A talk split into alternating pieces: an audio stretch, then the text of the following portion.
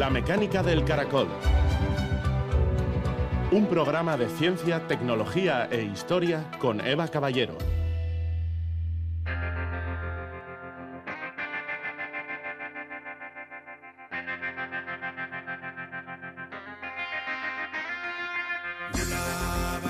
La resistencia a los antibióticos amenaza con llevarnos de vuelta a una era en la que las infecciones simples pueden ser fatales. Tedros Adhanom Ghebreyesus, director general de la OMS.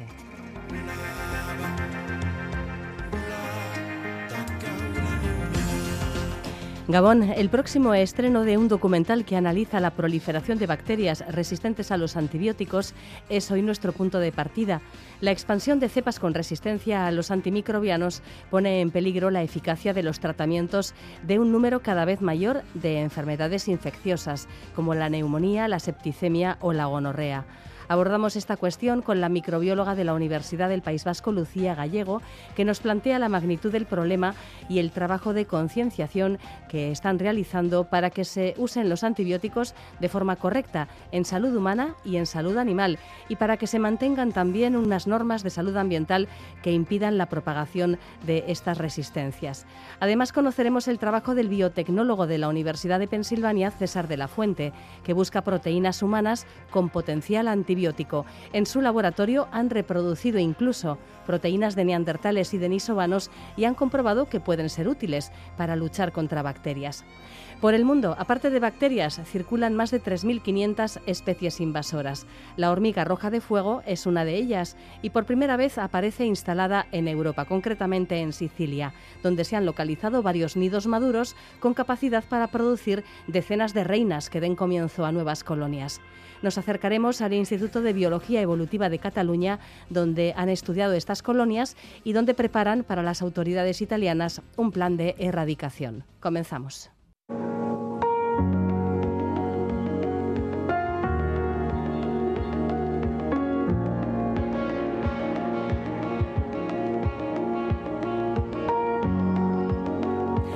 Resistente, Resistente es el título del documental elaborado y producido por el UYAR para dar a conocer uno de los mayores problemas de salud pública que afronta la humanidad, cómo tratar infecciones producidas por bacterias resistentes a los antibióticos. Según las previsiones de la Organización Mundial de la Salud, en 2050 las superbacterias estarán presentes en todo el mundo y provocarán ya más muertes que el cáncer.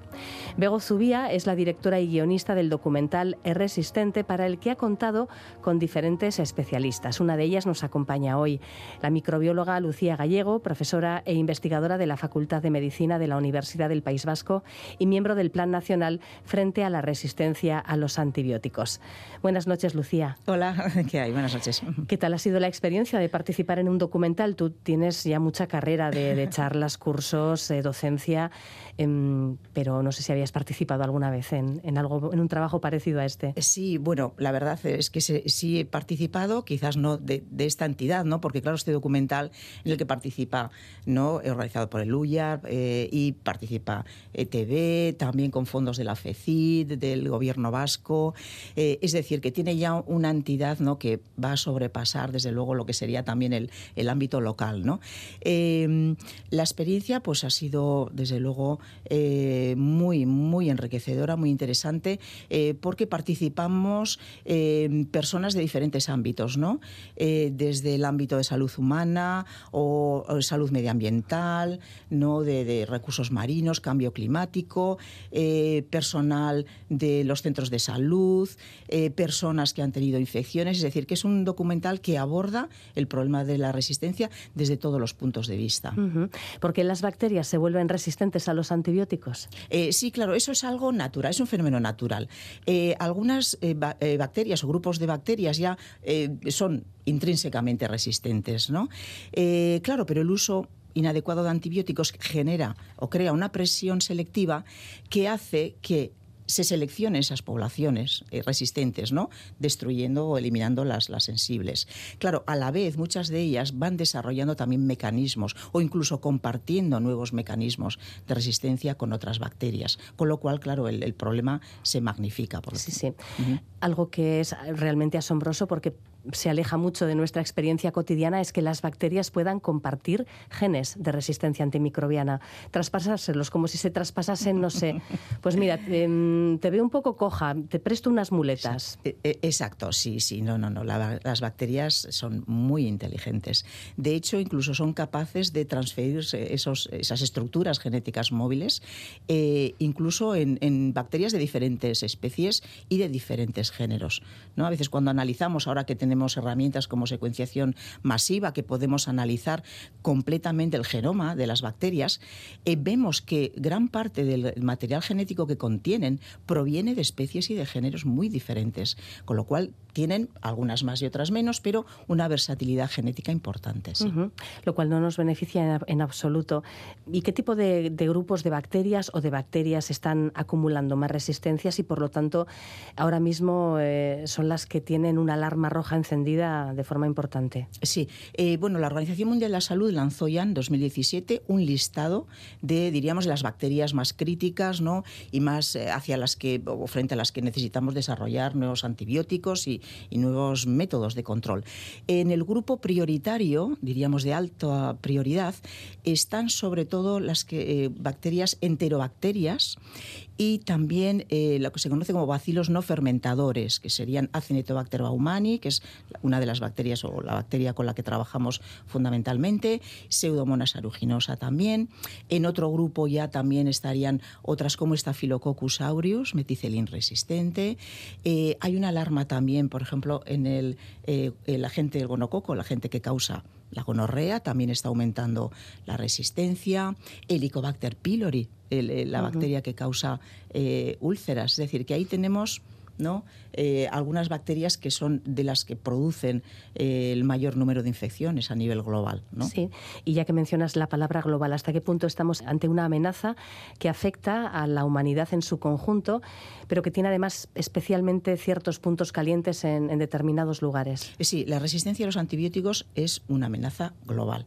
Eh, de hecho, la, Organización Mundial de la Salud la, considera una de las diez amenazas, eh, eh, junto con el cambio climático, porque a veces cuando hablamos del cambio climático, sí tenemos la conciencia de, ¿no? del problema que es, pero en cambio la resistencia bueno, parece que es un concepto, ¿no? Ahí, pero en realidad está al mismo, diríamos al mismo nivel.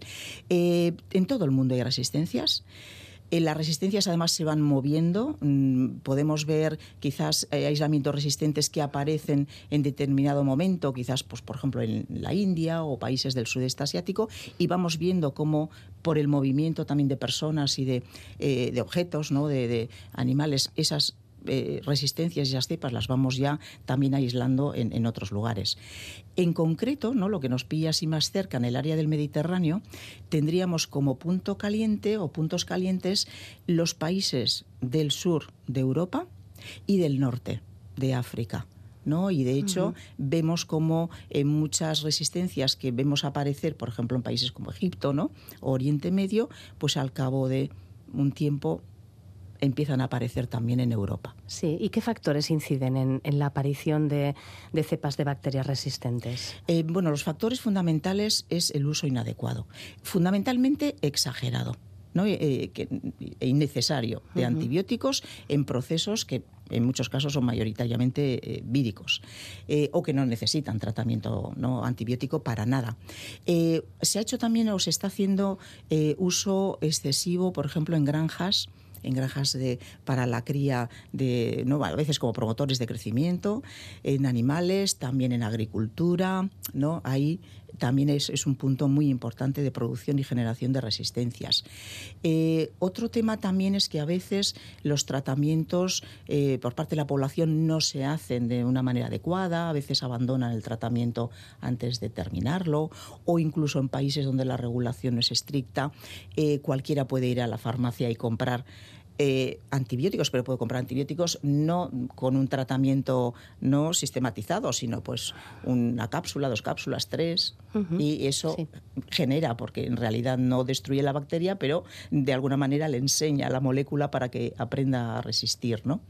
Ese sería el punto importante. También la falta de control, ¿no? de, de investigación también en, identificación de los aislamientos resistentes, eh, de, también fondos, dedicar no muchos fondos para la investigación de nuevas moléculas, o la falta también de controles sanitarios, es decir, ¿no? que ahí también tenemos un punto importante en cuanto a la necesidad de monitorizar y de conocer eh, ¿no? y de prever, sobre todo, ¿no? la, la, aparición de, infecciones en muchos casos que hacen que no tendríamos que usar antibióticos. O sea, el éxito sería prevenir la infección realmente. ¿no? Y todos estos factores que mencionas, que, que, tienen que ver con la salud humana, la salud animal y la salud ambiental, presentan eh, una situación diferente entonces en los países del sur de Europa con respecto al, al resto de del continente, a priori deberíamos tener una legislación muy parecida, ¿no? Eh, eh, sí, la, legislación es, es, una legislación, sí, exactamente, pero el uso que se hace, el consumo, diríamos, de antibióticos es más alto. O sea, que estamos hablando de hábitos sociales en un momento dado. Sí, realmente sí, y especialmente, por ejemplo, en países como Grecia y como Italia, diríamos que lideran el consumo de antibióticos y lideran también el, el aislamiento de cepas resistentes. Todo va, es decir, que es eh, directamente, está directamente relacionado, sí. Sí, sí. En, la Universidad del País Vasco formáis parte de un consorcio de laboratorios, de grupos de investigación que trabajáis en, este concepto de la resistencia antimicrobiana.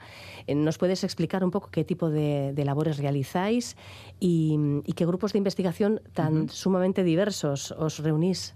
Sí, sí. Eh, bueno, sí, el consorcio se llama Joint Research Laboratory on Environmental Antibiotic Resistance y es un consorcio de diferentes grupos de investigación, tanto de la Universidad del País Vasco, por ejemplo, la Facultad de Medicina, también del Departamento de Biología Molecular, de, la Facultad de, Ciencia y Tecnología, de Química Analítica, también del PIE de Plencia, eh, también están grupos del eh, BC3 Cambio Climático y de NAKER.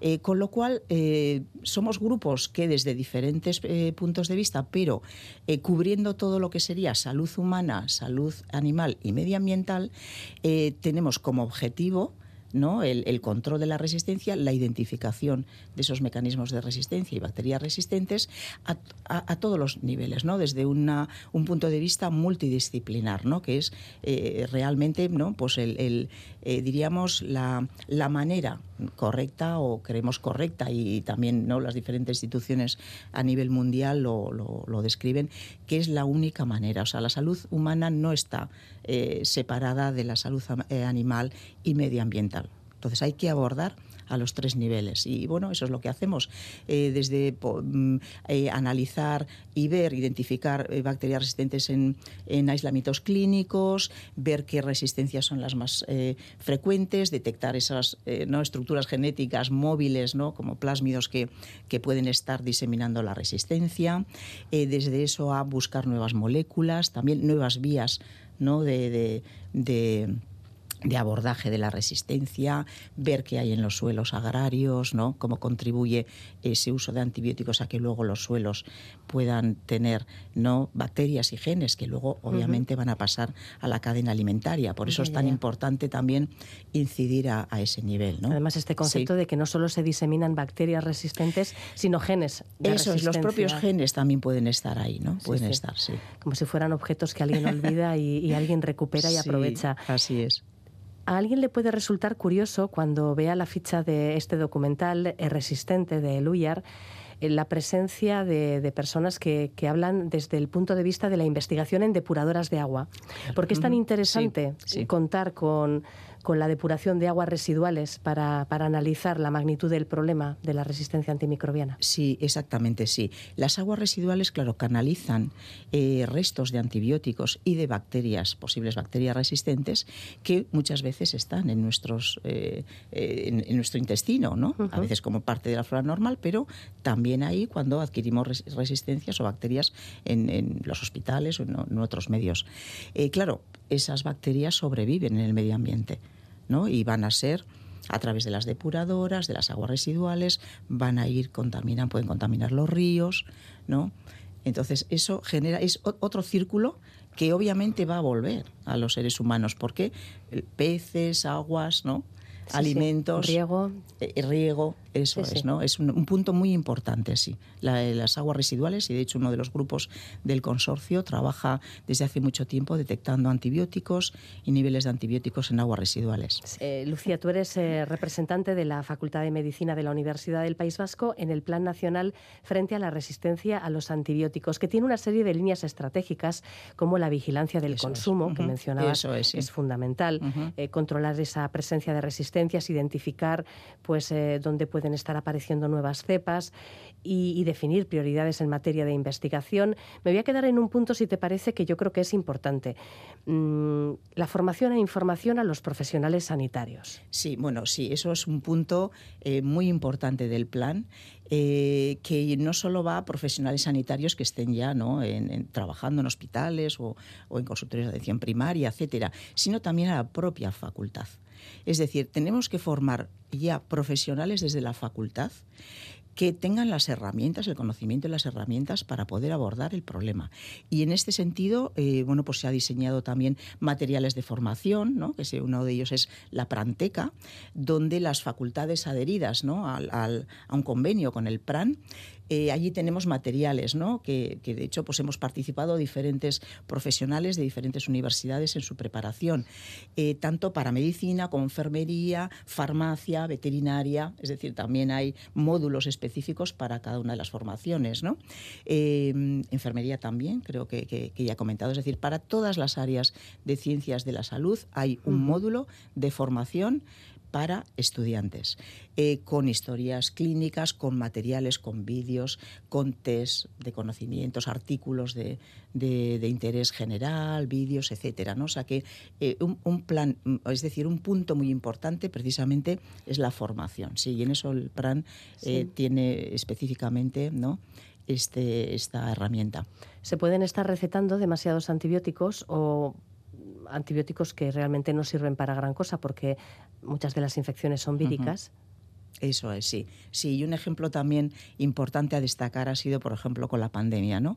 Eh, con la pandemia se han estado utilizando antibióticos, eh, en muchos casos, eh, desde el inicio, casi en un 100% de los casos, y a posteriori se ha comprobado que en el 90% no había una coinfección. Eh, bacteriana que hubiera necesitado el uso de antibióticos. En ese sentido, sí, hay que tener un uso prudente de antibióticos, usarlos solo cuando son necesarios y cuando en determinadas infecciones, que en la mayor parte de los casos van a ser infecciones eh, víricas, por supuesto no usarlos. Ahí está la clave, sí. En el documental eh, aparecen personas que enfermaron y se pudieron recuperar, afortunadamente, lo que nos muestra que, bueno, pues que, hay tratamientos ¿no? en un momento dado que se proponen cuando una infección resiste diferentes eh, medicamentos, antibióticos. Ahora mismo, ¿qué soluciones se ofrecen a las personas que, bueno, pues que, ven que la resistencia antibacteriana está está provocándoles un retraso en la curación. Sí, bueno, eh, las, eh, es decir, las pautas que se van utilizando eh, es, bueno, ir utilizando antibióticos, diríamos, de primera línea, de segunda, de tercera, eh, se combinan diferentes grupos de antibióticos también, ¿no? Hay una, se hacen porque muchos de ellos van a tener una, actividad final que es sinérgica y más potente.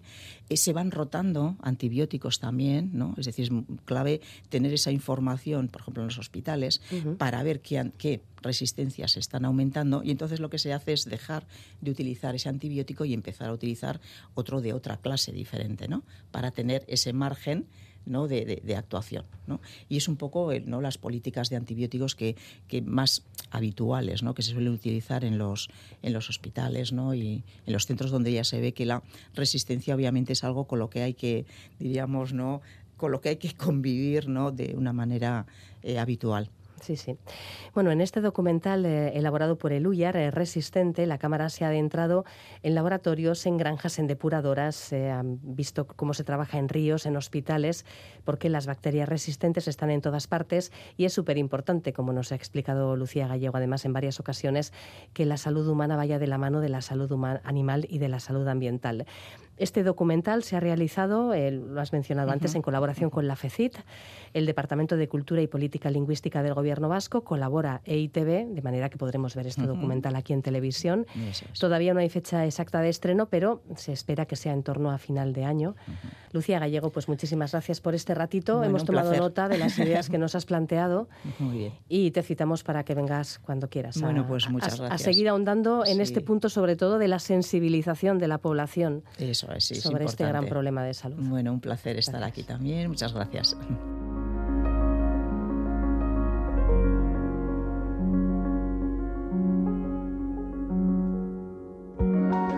Hace cinco años el tipo de investigaciones que vamos a conocer a continuación no existían. Identificar en unas horas miles de moléculas con potencial antibiótico, resucitar proteínas neandertales capaces de hacer frente a una infección bacteriana, la inteligencia artificial ha supuesto un antes y un después en el descubrimiento de nuevos fármacos. César de la Fuente, catedrático de biotecnología en la Universidad de Pensilvania, dirige un laboratorio de biología computacional en el que estudian el proteoma humano, un conjunto de 20.000 proteínas codificadas en nuestro material genético. Las proteínas dan estructura y función a las células y cada tipo cuenta con una secuencia diferente de aminoácidos. Son fuentes potenciales de antibióticos inexploradas presentes en, nuestras proteínas e incluso en las de especies desaparecidas cuyo genoma tenemos porque ha sido secuenciado. Nos referimos a neandertales y denisovanos. Antes de estos trabajos se conocían 5.000 pequeñas proteínas con capacidad antibiótica. En muy poco tiempo esa cifra supera ya el millón, incluidas moléculas revividas, como decíamos, de especies extintas. Estamos hablando de un conocimiento en aceleración. ¿Qué ha supuesto el uso de la inteligencia artificial para detectar moléculas con potencial antibiótico? La inteligencia artificial pues, nos ha permitido acelerar completamente el descubrimiento de nuevos antibióticos. Es un campo completamente nuevo, eh, no existía hace cinco años. Eh, yo tengo la suerte de ser, eh, bueno, una de las personas y nuestro grupo, uno de los grupos que comenzó trabajando en esta nueva área del conocimiento, ¿no? el área de, del uso de ordenadores para acelerar la, el descubrimiento de antibióticos. Y te lo, te lo pongo así con números, ¿no? Hace, bueno, el método tradicional para descubrir nuevos medicamentos, incluidos nuevos antibióticos, es que con los métodos tradicionales se tardan entre 3 y 6 años para descubrir un antibiótico prometedor. Hoy en día, con la inteligencia artificial, con la capacidad computacional que tenemos, podemos en, nuestro laboratorio aquí en la Universidad de Pensilvania podemos descubrir miles de antibióticos, no solo uno, en horas. Entonces yo creo que eso, si, si lo pienso, eh, pienso en lo que hemos conseguido nosotros y otros grupos en los últimos años, lo que más me llama la atención es esto, ¿no? Hemos completamente acelerado el proceso de descubrir nuevas moléculas con capacidad antibiótica y es algo que si me lo preguntas hace cinco años, eh, yo hubiera dicho que, o sea, jamás me hubiera imaginado que en, tan poco tiempo eh, hubiéramos, eh, bueno, alcanzado estas cifras. Hoy en día, en una hora, podemos eh, minar, explorar el proteoma humano entero para encontrar antibióticos ahí. Estamos hablando de, por ponerte un ejemplo, ¿no? Estamos hablando de 20.000 proteínas en el, proteoma, ¿no? El proteoma son todas las proteínas del cuerpo humano que están codificadas en, nuestro genoma. Estamos hablando, pues, lo, como comento, 20.000 proteínas. Eh, de hecho, hemos minado más, eh, porque hemos minado también isoformas de estas proteínas, en total 42.000 proteínas. Estamos hablando de 100 millones de péptidos Ah, y esto eh, hoy en día con la capacidad computacional que tenemos aquí en mi laboratorio lo podemos hacer en una hora y podemos descubrir miles de nuevas eh, potenciales secuencias que, que, son prometedoras y que algún día quizás se puedan convertir en un antibiótico. Entonces yo, yo creo que la inteligencia artificial es una serie de herramientas que nos permite acelerar procesos y en este caso, pues como comento, acelerar el proceso de descubrir cosas que son prometedoras que puedan convertirse en un futuro en, una medicina que, bueno, es el sueño que tenemos, que pueda salvar vidas y, mejorar nuestro mundo. ¿Por qué os centráis en el proteoma humano en la búsqueda de nuevos antibióticos? Nos centramos en el proteoma humano, bueno, primero porque nos interesa eh, mucho explorar fuentes, potenciales fuentes de antibióticos que jamás nadie ha explorado antes. Pensamos que puede haber nuevas secuencias que encontremos ahí que, que nos puedan ayudar a, resolver este problema.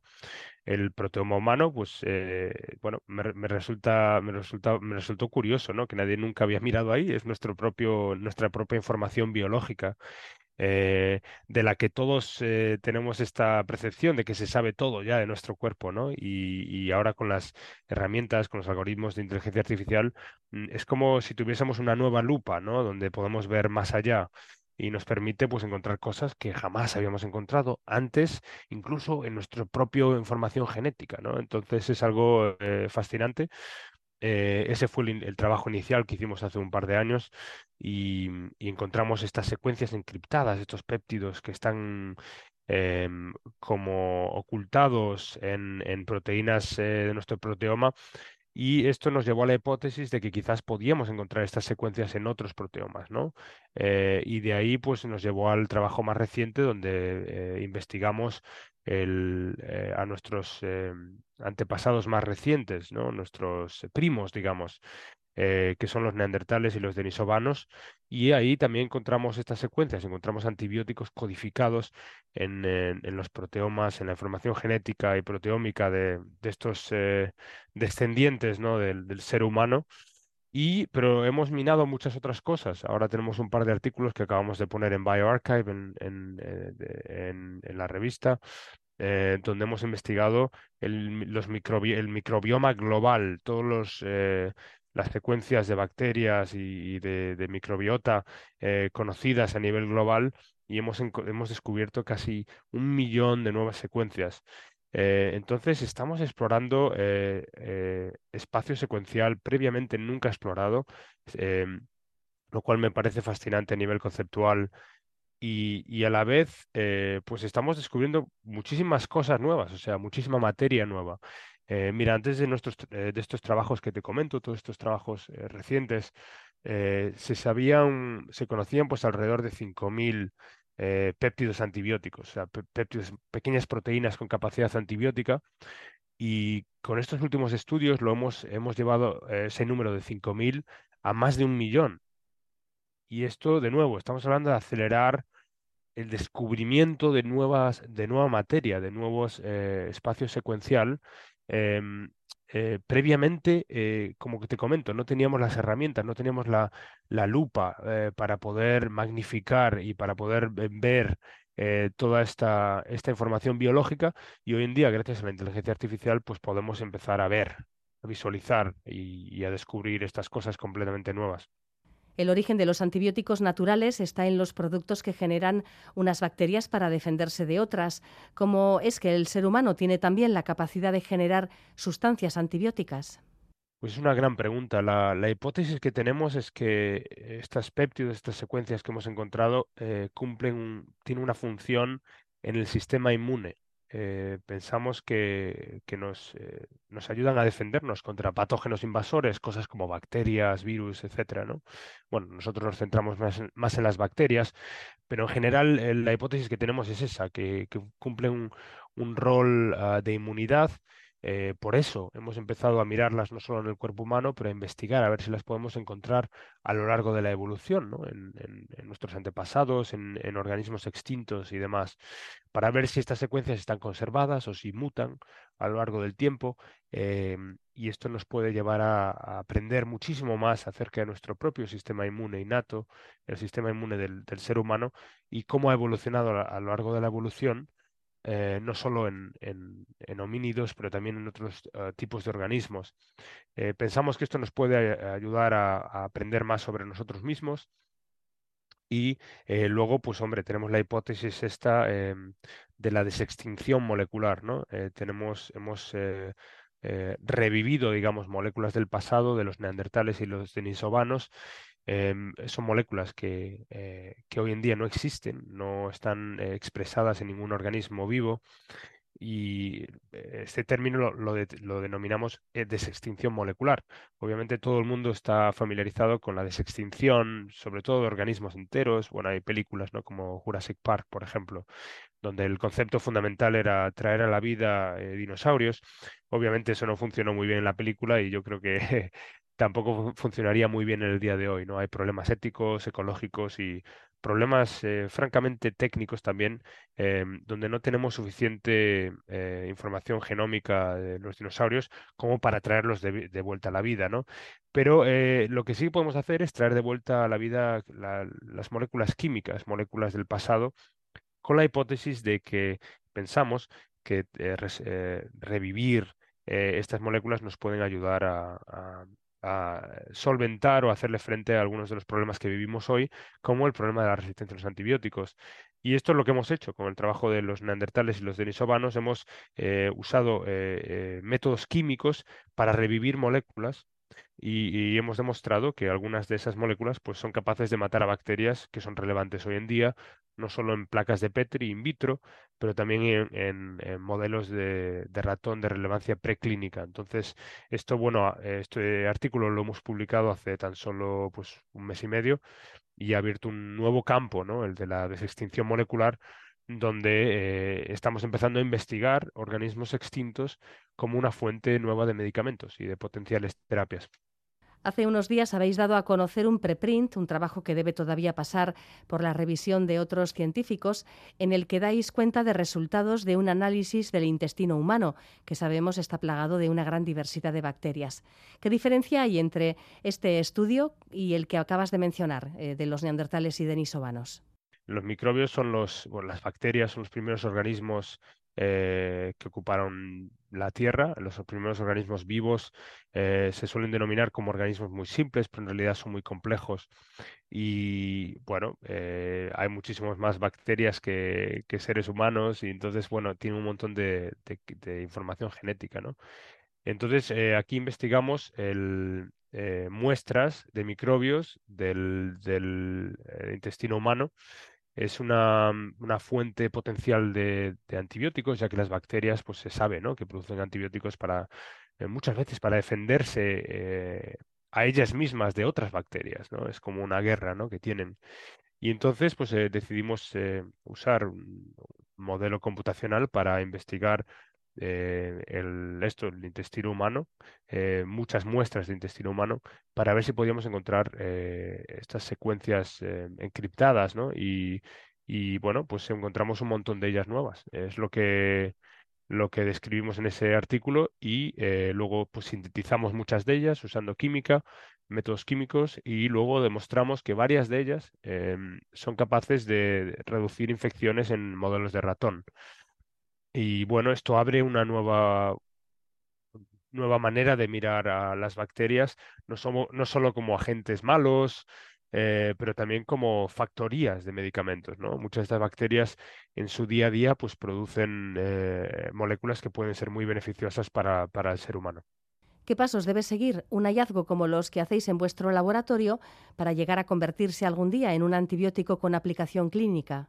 Sí, bueno, esa es un poco la pregunta del millón, Eva, y, nosotros en el laboratorio lo que, lo que estamos haciendo es eso, usando herramientas computacionales eh, combinadas con experimentos para validar todo eh, para intentar acelerar, y bueno, lo hemos conseguido, ¿no? Ya acelerar el proceso, descubrir muchas moléculas nuevas que puedan ser, ser, útiles en un futuro.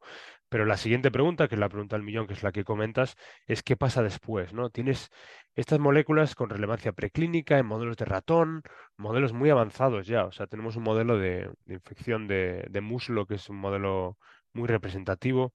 Em, la siguiente fase eh, seguramente sea eh, o bien crear una compañía alrededor de esto o licenciar algunas de las patentes que tenemos asociadas con estos eh, descubrimientos para que otra compañía se haga cargo del desarrollo, eh, de madurar la tecnología. ¿no? Eso, los siguientes pasos son llevar a, las mejores moléculas, las más prometedoras, a estudios previos de fase clínica. normalmente hay compañías que lo realizan de manera sistemática eh, eh, para cumplir con un poco las reglas de la FDA, que la, Food and Drug Administration aquí en Estados Unidos es la, entidad o la institución que se encarga de evaluar eh, ¿no? la eficacia y que todo sea, se, se, haga de manera apropiada cuando estás intentando desarrollar un nuevo medicamento, incluido un antibiótico. Y luego, si esos estudios van bien, luego iría a fase 1, fase clínica 1, luego fase 2 y fase 3. ¿no? Pero bueno, esas son, son fases donde ya te digo, yo personalmente y nuestro laboratorio no creo que estemos tremendamente involucrado, ya que nuestra experiencia y lo que nosotros sabemos hacer es más a nivel de, innovación, ¿no? pero bueno, esos pasos tendrán que ocurrir en algún día, algún día, y bueno, el sueño que tenemos obviamente aquí, lo que nos motiva cada día para trabajar a tope es que algunas de las cosas que estamos intentando hacer aquí en el laboratorio algún día pues pasen por todas esas fases, ¿no? Fase 1, fase 2 y fase 3 y que al final puedan ayudar a, a la gente. Y ya para terminar, César, ¿es la inteligencia artificial la clave de los hallazgos que nos permitan superar el grave problema que supone la resistencia antimicrobiana? Es tremendamente prometedor. Yo creo que, como te comento, eh, hoy en día podemos descubrir en una hora o en horas miles de nuevas moléculas cuando antes tardábamos tres o seis años en descubrir una, ¿no? Entonces yo creo que a, nivel eh, de números, a nivel eh, de estadísticas, si lo piensas así, yo creo que la probabilidad de que tengamos éxito eh, usando herramientas de inteligencia artificial es, alta. Em, de nuevo, estamos ante un, problema muy complicado, ¿no? Desarrollar un antibiótico cuesta más de 2 billones de dólares americanos. Eh, esto es más que el, presupuesto que tiene la NASA para llevar un cohete a la Luna, por ponerte un ejemplo. ¿no? Entonces es un problema súper difícil. Pero yo creo que con herramientas como las que comentamos eh, eh, se, favorece todo. ¿no? parece que la imposibilidad de desarrollar un nuevo antibiótico se convierte de repente en algo que podemos concebir en nuestra cabeza y que, y que se convierte en algo posible y yo creo que, me quedo con eso. ¿no? Eh, todavía no hay ningún medicamento eh, que se haya probado, que, se haya diseñado, descubierto por la inteligencia artificial y eh, sería, pues la verdad, un sueño hecho realidad que un antibiótico fuese el primero, pero todavía estamos lejos y bueno, yo creo que, desde luego es un, mundo muy prometedor, yo soy optimista y confío en que podamos, podamos em, tener muchos éxitos en un futuro cercano. Bien, pues un trabajo realmente interesante sobre el que podéis conocer más detalles visitando la página web del laboratorio de César de la Fuente.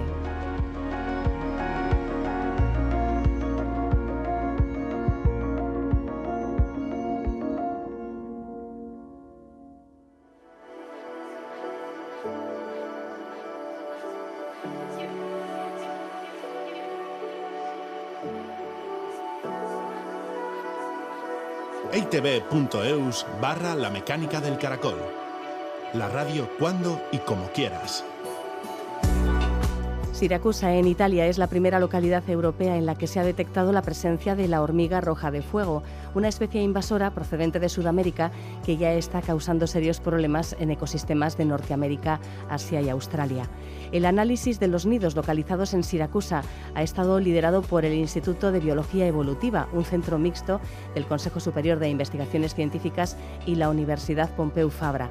De los resultados, publicados hace unas horas en la revista Current Biology, hablamos con Roger Vila, uno de los responsables de este trabajo. ¿Qué tal? Buenas noches. Hola, buenas noches. Bueno, he dicho que esta especie procede de, Sudamérica y que se ha extendido en el último siglo pues, por buena parte del mundo.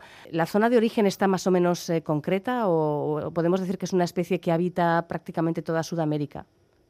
Sí, es una especie que habita prácticamente toda Sudamérica, pero sabemos que hace casi un siglo hubo una invasión en Estados Unidos proveniente del norte de eh, Argentina. Y de ahí, de Estados Unidos, se ha expandido por varias partes del mundo. China, Taiwán, Australia y el Caribe. Aquí en esta zona cerca de Siracusa se han identificado 88 nidos en unas 5 hectáreas. Según los análisis genéticos que habéis realizado, eh, ¿se puede trazar el, camino que han seguido hasta llegar a Italia? Sí, a ver, probablemente Ah, por los análisis genéticos sabemos que mm, viene o bien de Estados Unidos o más probablemente aún de China, lo cual tiene mucha lógica también por el gran comercio que hay con estos dos países. Ah, como muchas invasivas ah, se transmiten por acción humana y normalmente a través del comercio. En concreto, las hormigas, por ejemplo, se transmiten habitualmente entre países por comercio de plantas por la tierra, que había macetas, y también en algunos casos por madera. Y en el caso de, Siracusa, claro, se han localizado estos nidos en una zona relativamente bueno protegida, natural. Se podría saber de, dónde han llegado, posiblemente del puerto cercano, ¿no? Sí, el sitio donde hemos encontrado los nidos claramente no es el origen. ahí no se realizan movimientos de, mercancías. Entonces, lo más probable es que el origen sea el puerto de Siracusa, que está relativamente cercano. A la vista de lo ocurrido en otros lugares del mundo, ¿se puede predecir la dispersión que pueden tener en Europa? Sí, de hecho, mm, lo hemos hecho también en base a datos climáticos y estudios de los vientos, porque esta especie se desplaza también a través de los vientos. Las reinas, cuando realizan los vuelos nupciales para reproducirse, luego van a fundar nuevas colonias y se dejan llevar por el viento. Entonces, podemos estimar más o menos sus capacidades dispersivas. En este caso, sabemos que un 7% de Europa tiene un clima adecuado para esta especie.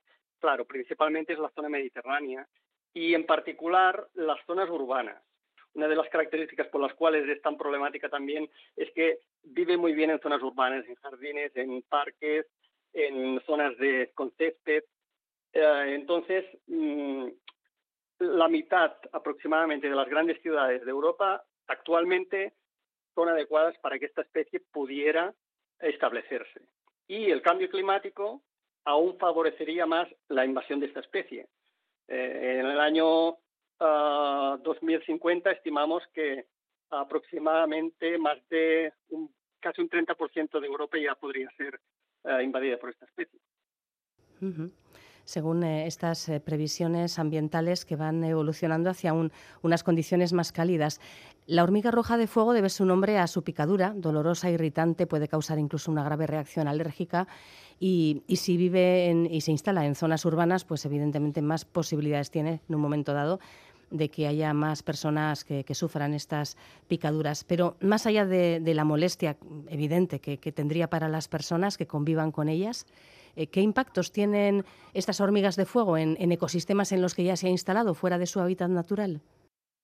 Sí, también tiene un impacto en los ecosistemas ah, importante. Ah, es una especie muy dominante que cubre el suelo, básicamente, y desplaza a otras hormigas, por supuesto, y a todos los insectos invertebrados que hay en la zona. Incluso afecta a pequeños vertebrados, animales que no se puedan desplazar fácilmente, que no puedan escapar del sitio donde hay las hormigas. Por ejemplo, nidos de pájaros que nidifican en el suelo, si llegan estas hormigas, pues simplemente se comen los pollos, em, como perdices, ¿no? Por ejemplo o uh, pequeños, pequeños vertebrados que no pueden escaparse o que estén débiles. Entonces, estas hormigas uh, prácticamente se lo comen todo lo que encuentran. Podemos eh, entender el, problema eh, cuando nos enteramos de que en Estados Unidos y Australia gastan millones al año, sin éxito por cierto, para intentar erradicar esta especie. Hace unos días precisamente presentamos en el programa el informe de la Plataforma Intergubernamental Científico-Normativa sobre Diversidad Biológica y Servicios de los Ecosistemas, IPBES. en prensa escrita es mucho más fácil dar nota de, estos, de este tipo de, entidades, pero bueno, la IPBES eh, presentó un informe sobre especies invasoras que destacó los efectos devastadores que tienen en la biodiversidad mundial, en la economía, en la salud de las personas y además recogían herramientas para crear políticas públicas de control. A mí esto de que la, hormiga de fuego, su nombre científico sea Solenopsis invicta, a mí esto de invicta me suena a que no es fácil acabar con ella, ¿no?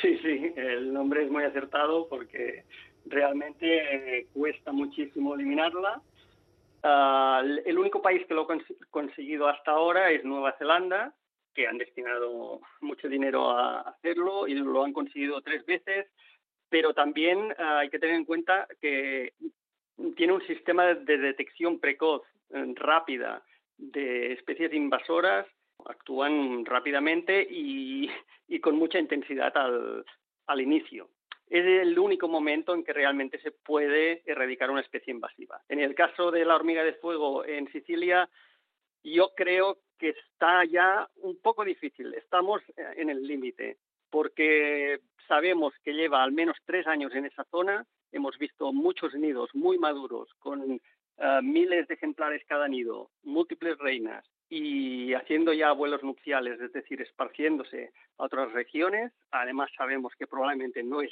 el foco inicial, que sería necesario encontrarlo. Es decir, que está, está complicado. Pero bueno, se intentará, se intentará y de hecho lo estamos haciendo. Sí, sí. Estamos, sí, estamos colaborando con las autoridades locales, eh, preparando un plan de erradicación y también de, monitoreo para intentar encontrar otras colonias. Y, lo presentamos al gobierno de Italia y esperamos conseguir fondos rápidamente para poder actuar. ¿Y cómo se puede monitorizar la presencia antes de que, se instalen? Porque una de las eh, cuestiones que se planteaban en este informe de la IBES era que era muy importante pues, el control fronterizo, el control en puertos. En el caso de, un insecto como la hormiga, ¿cómo se puede conseguir esto? Efectivamente, una de las vías importantes es un buen sistema en las aduanas de monitoreo de las mercancías. Eh, y el otro, en este caso, eh, que puede ser muy útil realmente, es la ayuda del ciudadano ciencia ciudadana que decimos. Ah, porque al ser una especie que habita en jardines y zonas privadas con frecuencia y que pica, y es bastante evidente, es importante que cualquier persona, especialmente de Sicilia, y de hecho estamos lanzando ya un proyecto de una app para que mm, cualquier persona que reciba picaduras eh, de hormigas en, Sicilia nos avise rápidamente. De hecho, tengo una primicia y es que ayer, mismo, bueno, esta noche mismo, hemos visto una fotografía en Internet que parece que habría otro foco de esta misma especie en un jardín privado a seis kilómetros de donde la hemos encontrado nosotros, ah, más al sur, es decir, más alejada aún del puerto y lo cual es preocupante, sí. Sí, sí. Bueno, pero es muy interesante porque con los mosquitos tigre, ¿verdad? Ha habido unas campañas en los últimos años muy potentes de ciencia ciudadana y eso que con un mosquito es un poquito más difícil porque observar de cerca las rayas del mosquito tigre hay que estar muy cerca del mosquito para, para localizarlo y aún así este, estos proyectos de ciencia ciudadana han funcionado muy bien. Con las hormigas a priori parece que puede ser más fácil, ¿no? Porque, por ejemplo, ¿cómo son los montículos? ¿Cómo podríamos distinguirlos, los nidos en los que, en los que habitan? Creo que la ciencia ciudadana en este caso va a ayudar mucho. Sus nidos son mm, aparentes porque hacen montículos con tierra y son bastante grandes en el sentido, pero grandes debajo de bajo tierra, pero con varias salidas que, con montículos. Esta especie tiene dos variedades. Una que solo tienen una reina por nido y otra, que es la que hemos encontrado nosotros, que suele ser la más invasiva, que tiene muchas reinas por nido y eh, forma lo que se llaman supercolonias. Entonces las densidades de las colonias son enormes, entonces son bastante evidentes porque llegan a tener lo que decíamos, pues mm, mm, decenas de reinas y mm, decenas de miles de, obreras. Por supuesto, si pones el pie eh, en la zona donde hay el nido, son muy activas y claro, la gente no recibe normalmente una sola picadura, sino que eh, empiezan a subir todas las hormigas y a defenderse ellas, ¿no? Eh, es bastante evidente. Si está en la zona, van a llegar noticias ah, rápidamente de, picaduras. Está claro que una erradicación temprana en, Siracusa, eh, cueste lo que cueste, pues es, es algo importantísimo. en Nueva Zelanda, por cierto, ¿cómo han conseguido erradicarla? El último caso fue en 2009, donde encontraron un solo nido ya muy maduro, también es cierto, con, miles de obreras, pero un solo nido, y rápidamente y, trazaron un, perímetro, un diámetro alrededor de, dos kilómetros, y en esa zona ah, pusieron ah, mucho cebo envenenado, porque es la única manera de matar a las reinas, es decir, que las obreras cogen el cebo envenenado, lo llevan dentro del nido y eh, dentro del nido las reinas se alimentan de, este cebo envenenado. Porque las reinas, eh, una vez que han establecido un, nido, no salen nunca del nido. Entonces, la única manera es, hacerlo de esta forma. Y eh, tardaron tres años en eliminar, limpiar esta zona de dos kilómetros. Es decir, es un trabajo arduo. Sí, sí. Vamos, que en Italia tienen que estar ya realizando todo tipo de informes, análisis y trabajos otra cuestión es que hayan ido mm, quizás en otros cerca de otros puertos del Mediterráneo europeo que pues que todavía no han sido localizados, claro. Eso ya Esperemos que no, esperemos que no. Ocasionalmente, a, través de las mercancías, llegan algunos nidos o ejemplares. Ha habido algunos casos. Por ejemplo, curiosamente, un caso fue en España en el 2007. Llegó un cargamento de madera a Málaga que eh, empezaron a salir hormigas de ese cargamento y a picar a los obreros e incluso uno de los obreros eh, sufrió un choque anafiláctico, una reacción alérgica fuerte Mm, y, obviamente en ese momento se dieron cuenta de que era un nido de, hormigas eh, peligrosas y, se eliminó ese nido. Es decir, es lo que se llama una intercepción, no llega nunca a la naturaleza en este caso. Sí, sí, bueno. Pues eh, es una noticia que llega pues después de que justo hace unos días hablábamos de este informe sobre los riesgos de las especies invasoras y, el daño que provocan en los ecosistemas y el gasto económico importantísimo que generan por pérdidas en, muchos eh, casos pues, por pérdidas en, cultivos o por pérdidas económicas en, infraestructuras. Y, también en, problemas que, generan en, pérdida de biodiversidad. Desde luego, por lo que has comentado, tal y como pintas sus hábitos de vida, eh, allá por donde pasan, mm, en fin, no es que no crezca la hierba, la hierba seguirá creciendo, pero, pero vamos, que mengua bastante ¿no? la biodiversidad. Sí, sí, tiene un efecto importante, clarísimo. Bueno. ¿Vais a seguir, por cierto, eh, vinculados a este trabajo con, las autoridades italianas o con los centros de investigación que estén involucrados en Italia? Sí, vamos a seguir como asesores científicos del proyecto de erradicación. a, ver, eh, a ver qué se consigue. Sí, sí. Bueno, pues será interesante valorar también ¿no? los, los resultados que se obtengan allí y tomar nota para, para futuras situaciones, porque parece evidente que, que pueden ocurrir, ¿verdad? Incluso aunque se consiga erradicar, ojalá, esta, estas colonias de Italia. Sí, exactamente. En el mundo global, global en el que vivimos, globalizado y con, con mucho comercio y movimiento también de personas y de medios de transporte, porque cualquier reina que haya salido a joven que haya salido a, volar y a fundar una, nueva colonia, pues puede eh, terminar dentro de un cepellón de raíces de una de una planta mm, ornamental o en un eh, incluso puede entrar en un medio de transporte y, que y ser movida con, con un coche. Bueno, pues eh, un tema desde luego interesante a tener en cuenta, relevante en, todo lo que tiene que ver con este control de las especies invasoras, este empeño en el que cada vez hay más administraciones públicas ya también involucradas. Roger Vila, investigador del Instituto de Biología Evolutiva en Barcelona, pues muchísimas gracias y, y esperamos quizás tener noticias, ¿verdad?, en el futuro de cómo va desarrollándose este plan de erradicación de la hormiga de fuego. Muchas gracias a vosotros. Momentu bat ezaztu egin naiz.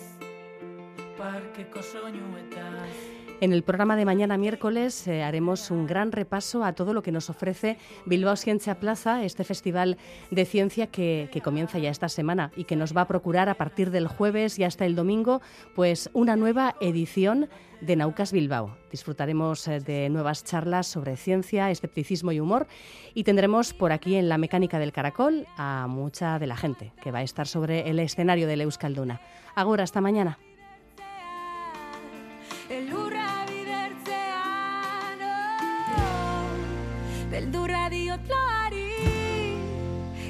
Bizi goizean Hasi beste naiz egin.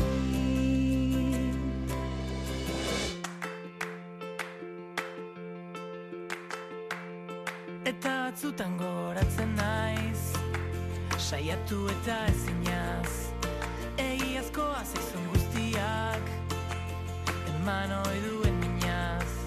Soi kontatzeko gai Egun batean hautsi izango naiz. Kaleak luz eta seul gauez Zure zain. Erdi bana Toyota